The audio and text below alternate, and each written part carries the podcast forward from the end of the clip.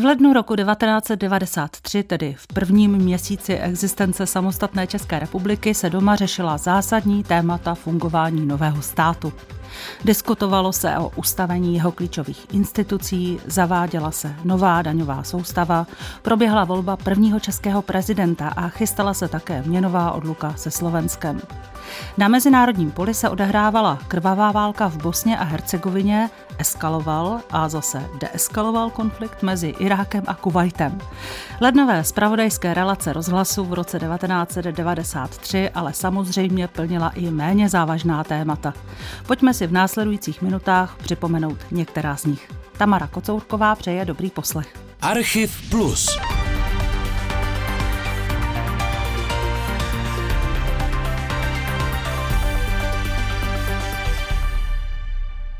Vysíláme pravidelnou zpravodajskou relaci Ozvěny dne.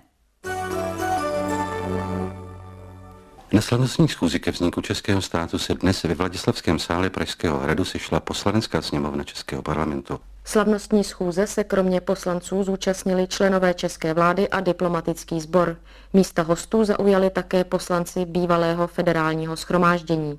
S úvodním projevem vystoupil předseda Poslanecké sněmovny Českého parlamentu Milan Uhde.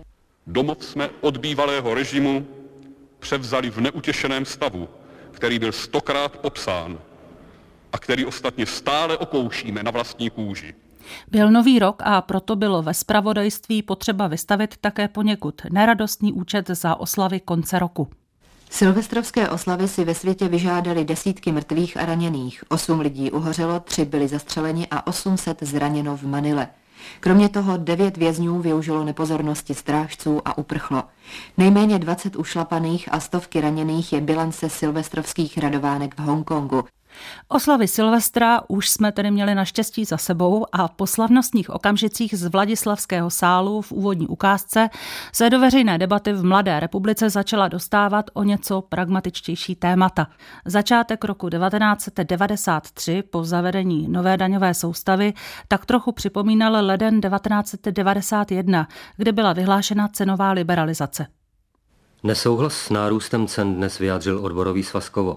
V otevřeném dopise vládě Václava Klause a Koordinační radě podnikatelských svazů a sdružení se mimo jiné uvádí, že první dny uplatňování nového daňového systému, zejména daně z přidané hodnoty, svědčí podle názoru Kováků o tom, že předpoklady nárůstu cen v průměru o 6 až 7 % jsou mylné. Předseda LSU František Trnka se vyjádřil k současnému zvyšování cen potravin. Ceny základních potravin, mléka, masa, chleba mají být státem určeny tak, aby spotřebitel nedoplácel na výstřelky. A to se týká i současného problému daně z přidané hodnoty. Dnes v poledne vydal předseda Českomoravské komory odborových svazů Vladimír Petrus prohlášení k cenové expanzi potravin. Rady úředníků k tomu, aby se občan zachoval tak, aby přestal potraviny kupovat, třeba v mnoha venkovských oblastech, kde je jedna samoobsluha nebo jedna prodejna zboží, nechci to nazvat, ale řeknu to slovíčko nestoudný. Další věc se mně nelíbí, že když odpovědný člověk za výkonnou moc v této zemi vystoupí v televizi a řekne, že se teď budou poučovat je o tom, jak se mají chovat a že se spletli. Ptám se tohoto představitele, a co tomu mohla říkat ta druhá strana? Ta obrovská, široká fronta spotřebitelů, kteří jsou tím postiženi. Toto právě není utahování opasku. Předseda Českomoravské komory odborových svazů Vladimír Petrus, tím člověkem odpovědným za výkonnou moc, měl zjevně na mysli tehdejšího premiéra Václava Klause. S ním šmíváme právě termín utahování opasků z počátku 90. let často spojený. Je ale třeba říci, že národ po posledních letech socialistické ekonomické marnosti přijal nutnost úspor celkem s pochopením. Vzhledem k neuměrnému nárůstu cen potravin se dnes také český premiér Václav Klaus vyjádřil k možnosti obnovení regulace cen potravin. Prosím vás, neuvažovali jsme o něčem takovém. Chci říci, že ty ceny potravin není sebe menší důvod, aby poskočily o jinou hodnotu než 5%, který je zavedení daně z přidané hodnoty. Všechno, co je nad těchto 5%, od ďábla jest, neboli od našich prodejců, kteří se pokoušejí zkusit, co ten trh vydrží. A myslím, že pokles poptávky v lednu, který je přirozený, sezónní, každoroční, je z tohoto pokusu podle mého názoru velmi, ale velmi rychle zase vyvede zpátky. Mezitím další země diplomaticky uznávaly nové státy, Českou a Slovenskou republiku. Richard von Weizsäcker v dopisech předsedům vlád České republiky a Slovenské republiky Václavu Klausovi a Vladimíru Mečiarovi přivítal obě nové svrchované země ve společenství nezávislých států světa. Českou republiku a Slovenskou republiku dnes uznala i řada dalších zemí. Britská královna Alžběta II. Jmenovala dosavadního velvyslance v Československu Davida Brightyho velvyslancem v České republice a velvyslancem ve Slovenské republice, který bude mít sídlo v Praze. Předseda vlády John Major v dopisech premiérům Václavu Klausovi a Vladimíru Mečiarovi vyslovil podporu rozšíření Evropského společenství o země, jako je Česká republika a Slovenská republika. Vzniku nových států České a Slovenské republiky je věnována pozornost také ve Spojených státech. Blíže k tomu náš washingtonský zpravodaj Jan Šmít. Všechny americké sdělovací prostředky se shodují v tom, že Česká republika má po rozdělení mnohem lepší výchozí pozici, především v ekonomické oblasti, než Slovensko. Způsob našeho rozchodu může podle hlavních amerických listů také sloužit jako určitý model, jak by se při řešení podobných situací mělo v budoucnu postupovat. Výbor Rady bezpečnosti pro přijímání nových členů OSN doporučil přijetí České republiky a Slovenské republiky za členy OSN.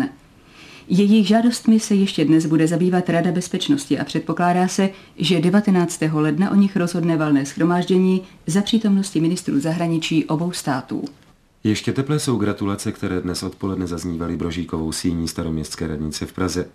Generální tajemník československé, dnes už 6 dní České komise pro spolupráci s UNESCO, inženýr Petr Pomezní, tu pozdravil představitele hlavního města Prahy v čele s primátorem Kondrem a sdělil jim, že rozhodnutí mezivládního výboru pro světové dědictví na jeho 16. zasedání v Santa Fe ve Spojených státech bylo historické jádro Prahy zapsáno do seznamu světového kulturního a přírodního dědictví. V zahraniční politice nového státu samozřejmě hrály důležitou roli bilaterální vztahy se sousedy. Jednou z prvních zemí, kterou navštívil český premiér Václav Klaus hned po rozdělení federace a vzniku samostatného českého státu, bylo proto hned na začátku ledna sousední Rakousko. Takto jeho návštěvu hodnotila spolupracovnice Českého rozhlasu ve Vídni Marie Woodhamsová. Seriózní deníky Die Presse a Standard komentují především pasáže z jeho vystoupení v Salzburgu na tradičním třikrálovém setkání a obsah rozhovorů s nejvyššími představiteli Rakouska. A ty se rozvíjely na radostné, ale i velice nepříjemné téma. S hrdostí se premiér Klaus pochlubil s velmi nízkým domácím deficitem České republiky, nedosahujícím jediné miliardy, a nezaměstnanosti, která nepřekročí 2,5%. A tak mohou Češi s těmito hodnotami, prohlásil, přímo napochodovat do Evropského společenství. Tím nepříjemným tématem byla nejen na setkání v Salzburgu otázka pokračování nebo zastavení výstavby jaderných elektráren v sousední České republice. Zvláště citlivá byla pro tradičně ekologicky smýšlející Rakušany dostavba jaderné elektrárny Temelin v jižních Čechách poblíž společných hranic. Spory o dokončení Temelína, provázené mnoha protesty i blokádami česko-rakouských hranic, se jako červená nit táhly celými 90. léty. Nejen v Rakousku sílily hlasy zpochybňující potřebnost a bezpečnost elektrárny, pokračuje Marie Woodhamsová. Když v roce 1978 dokončili ve Cwettendorfu stavbu první a dodneška jediné atomové elektrárny, zvedla se proti ní obrovská vlna odporu. Jako jediné spravedlivé řešení viděla tehdy vláda ve vyhlášení referenda. A tak si Rakušané převážnou většinou hlasů rozhodli, že tato elektrárna nebude uvedena do provozu. A u toho dodnes zůstalo. Je tedy naprosto jasné, že se tu bude dál pokračovat v protestech proti atomovým elektrárnám. Reaguje už Horní Rakousko. Zelení dokonce požadují zvážení určitého hospodářského bojkotu směrem Čechien, jak zní teď v němčině nový název České republiky. Posloucháte Archiv Plus. Osobnosti a události ve zvukových vzpomínkách. Najdete ho také na webu plus.rozhlas.cz, v aplikaci Můj rozhlas a v dalších podcastových aplikacích. V dnešním Archivu Plus se vracíme zpátky o rovných 30 let, tedy do ledna roku 1993. Kromě prvních krůčků nově vzniklé České republiky na mezinárodním poli nás zajímá také zahraniční kontext a mnohé válečné události této neklidné dekády. Ty v rozhlasovém zpravodajství samozřejmě nemohly chybět. Papež Jan Pavel II. Povzbudil dnes v proslovu ke členům diplomatického sboru ve Vatikánu Českou a Slovenskou republiku. Vyjádřil naději, že mírový charakter rozdělení bývalého Československa je příslibem dalšího rozvoje každého z obou nových států a kvality jejich vzájemných vztahů. Pasáž o bývalém Československu byla jednou z mála částí obsáhlého projevu, které konstatovaly pozitivní jevy dnešního světa. Podstatně větší prostor věnoval papež konfliktům v různých oblastech, zejména v Bosně a Hercegovině. Vyzval v této souvislosti mezinárodní společenství, aby projevilo víc politické vůle k odmítnutí agrese, dobývání území silou a etnické očisty. Ženevská jednání v řešení války v Bosně a Hercegovině ale stále selhávala a Spojené státy už začínaly uvažovat o změně politiky vůči státům bývalé Jugoslávie, jak z Washingtonu informoval zpravodaj Jan Šmít. Už v průběhu předvolební kampaně se Bill Clinton netajil tím, že v případě, kdyby byl zvolen, přistoupil by k některým opatřením vůči Srbsku, a to včetně leteckého útoku na několik vybraných srbských cílů. Zástupkyně Spojených států v OSN Madeleine Albrightová prohlásila před zahraničním výborem Senátu, že Srbsko musí být potrestáno za etnické čistky na území Bosny a Hercegoviny. Podle zpráv amerických výzvědných služeb existuje na území bývalé Jugoslávie stále ještě 135 táborů, kde je drženo více než 70 000 zajatců, což je číslo mnohem vyšší, než uvádějí některé mezinárodní organizace. Podle zpráv amerického ministerstva zahraničí uvažuje Clintonova administrativa o tom, že Organizaci spojených národů předloží návrh na odvolání embarga na dovoz zbraní do Bosny. Prezident Clinton, který pozorně sleduje probíhající ženevské rozhovory, se netají tím, že po případném odvolání embarga by Spojené státy mohly přistoupit k dalším opatřením vůči Srbsku. Válka v Bosně a Hercegovině, která na území bývalé Jugoslávie následovala po válečném konfliktu ve Slovinsku a po chorvatské válce za nezávislost, trvala 3,5 roku a patřila k nejkrvavějším ze střetů, které prakticky po celá 90. léta minulého století v oblasti probíhaly. Dalším z vleklých válečných konfliktů 90. a později také 0. let byla první a druhá válka v Perském zálivu. K eskalaci napětí došlo v Iráku například 13. ledna 1993. Vzdušné síly Spojených států, Francie a Velké Británie dnes zaútočily na Irák. Události shrnuje Martin Dorazín. Celá akce trvala necelé 3 hodiny. Zhruba o 4:30 odpoledne se spojenecká letadla vznesla ze svých základen v Saudské Arábii a z letadlové lodě Kitty Hawk. O útoku na Irák rozhodl prezident Spojených států George Bush na základě nerespektování rezolucí OSN ze strany Iráku. Šlo o narušování bezletové zóny na jih od 32. rovnoběžky, dále o náhlé přesuny iráckých raket k zakázanému pásmu a v minulých dnech Iráčané také několikrát nezákonně překročili hranici s Kuvajtem, aby odtud přemístili údajné irácké zbraně a techniku. Saddám Husajn se vedle toho všemožně snažil sabotovat práci týmu inspektorů OSN, kteří zkoumali, zda Irák nevyvíjí zbraně hromadného ničení. Svou roli sehrála i skutečnost, že režim Saddáma Husajna pokračoval v represích proti šítskému obyvatelstvu na jihu země. Irácký vyslanec v OSN Nizar Hamdun oznámil, že jeho země splní požadavky světové organizace. To znamená, že ukončí své vpády do sousedního Kuvajtu a umožní letounům OSN vstup na své území. V hlavním městě Iráku podle agentury AFP panuje klid. Rádio Bagdád vysílá hudbu a nic nenasvědčuje tomu, že by místní obyvatelé byli znepokojeni. Očekává se televizní vystoupení Saddáma Husajna. Zároveň se ale ve stejné době podepisovaly smlouvy o zákazu některých zbraní a o bezpečnostních zárukách. Dnes byl v Paříži zahájen akt podpisu mezinárodní úmluvy o zákazu chemických zbraní. K tomuto významnému kroku v oblasti dalšího odzbrojování jsme z vysílání rozhlasové stanice Hlas Ameriky převzali následující poznámku. Protokol podepsaný v Ženevě v roce 1925 zakazuje použití chemických a biologických zbraní ve válce, ale nikdy nezakázal 130 zemím, které ho podepsali, vyrábět, vlastnit nebo předávat tyto smrtonosné zbraně. Státy, které zítra podepíší novou smlouvu, se nyní zavazují nevyvíjet, nevyrábět, nezískávat a neskladovat na svém území chemické zbraně. Také se dohodli na tom, že nepoužijí chemické zbraně ani nebudou podněcovat jiné k jejich použití. Dále se zavazují zničit všechny tyto zbraně, které vlastní. Tato dalekosáhlá dohoda požaduje inspekci v jakoukoliv dobu a kdekoliv, aby se zajistilo plnění dohody ze strany toho, kterého státu. Zničení chemických zbraní by mělo být dokončeno do 10 let od ratifikace smlouvy nejméně 65 zeměmi. To znamená, že chemické zbraně a továrny, které je vyrábějí, budou zrušeny počátkem příštího století. Ruský prezident Boris Jelcin nabídl dnes v Moskvě svému ukrajinskému kolegovi Leonidu Kravčukovi bezpečnostní záruky, včetně ochrany pro případ jaderného útoku. Podle pozorovatelů se tak snaží pobídnout Kyjev k ratifikaci smlouvy Start 1.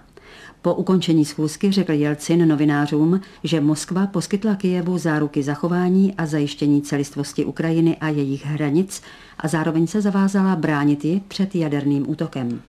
A zatímco ve Spojených státech přecházely v lednu 1993 prezidentské pravomoci z George Bushe na Billa Clintona, tedy ze 41. na 42. prezidenta, v České republice se hledali kandidáti na prezidenta prvního. Rušno dnes bylo v budově Poslanecké sněmovny Českého parlamentu. Dění shrnuje Kateřina Kašparová. Začnu poněkud netradičně a sice tím, co se neuskutečnilo. Mám na mysli dopolední tiskovou konferenci republikánského kandidáta na prezidenta Miroslava Sládka, ke které nedošlo, protože se novináři odmítli jí zúčastnit. Reagovali tak na jeho pondělní vystoupení v Chánově, že novináři nejsou lidi. Na dnešní setkání přišli jen dva redaktoři z Haló novin a ze Špíglu. Miroslav Sládek situaci vyřešil výrokem pro nás ostatní. Cituji. Můžete si vlézt Václavu Klausovi někam, vzhledem ke své výslovnosti, to má třeba rád. Konec citátu.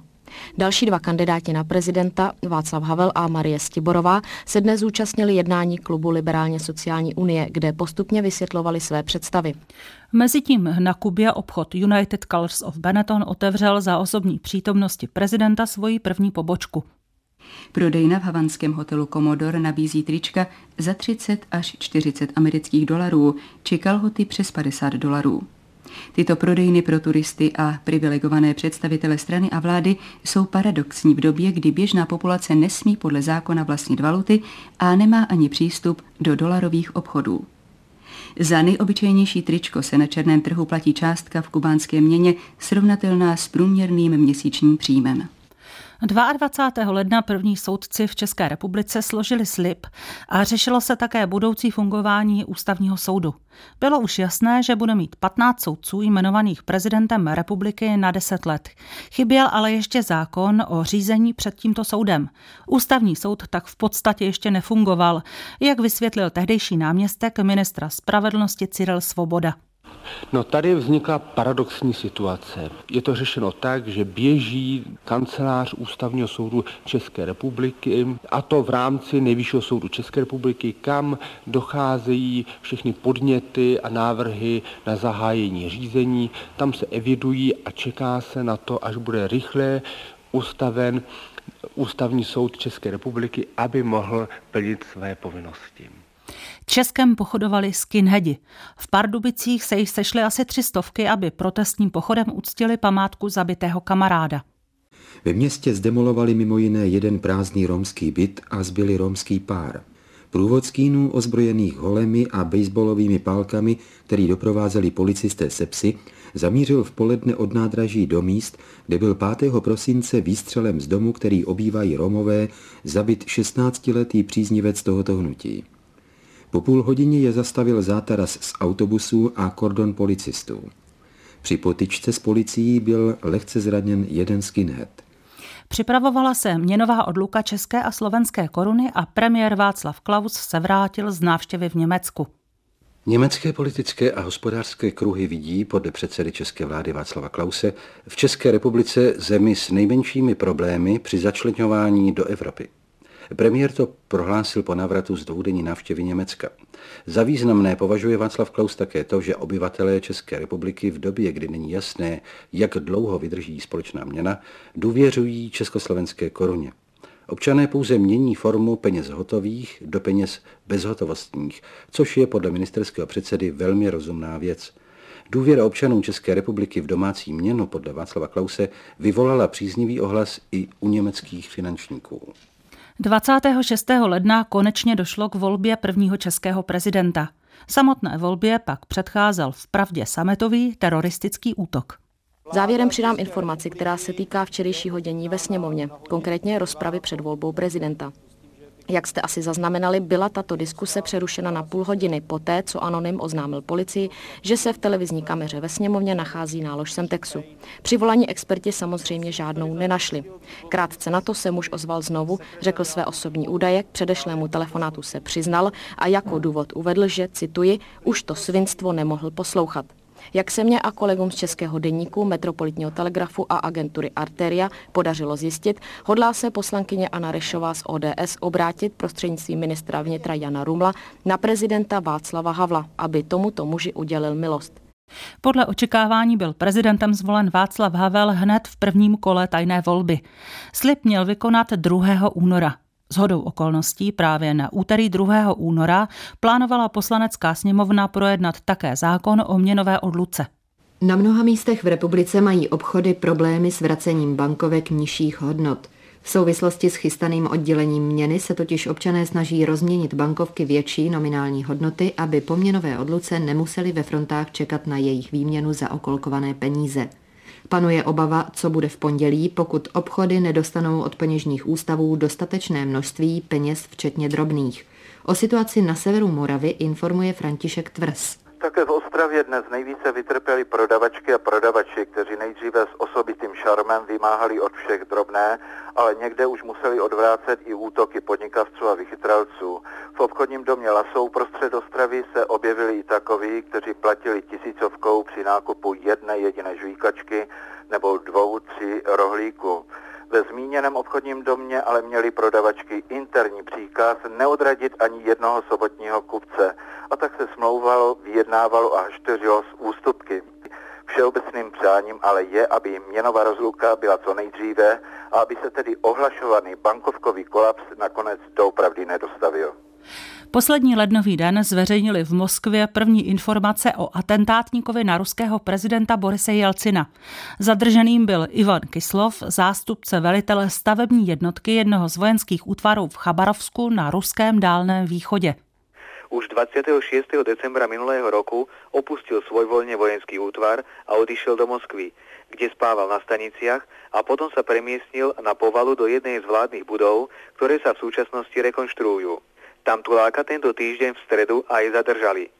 Do Moskvy prišiel preto, aby sa pripravil na atentát na ruského prezidenta. Vyhlásil, že by to mal byť jeho prínos do boja za socializmus a usmrtením Borisa Jelcina chcel skoncovať s jeho protiľudovou politikou. A počasí v České republice tou dobou už konečně odpovídalo konci ledna. Jasno, k ránu a dopoledne místy mlhy ojediněle nízká oblačnost, která se může udržet po celý den. Nejnižší noční teploty -12 až -16, místy až -20 stupňů. Nejvyšší denní teploty -5 až -1 stupeň při celodenní oblačnosti kolem -8, teplota na horách v 1000 metrech -7 stupňů. To byla některá témata, která rezonovala ve společnosti a také v rozhlasové vysílání v prvním měsíci roku 1993. Tamara Kocourková přeje příjemný poslech dalších pořadů.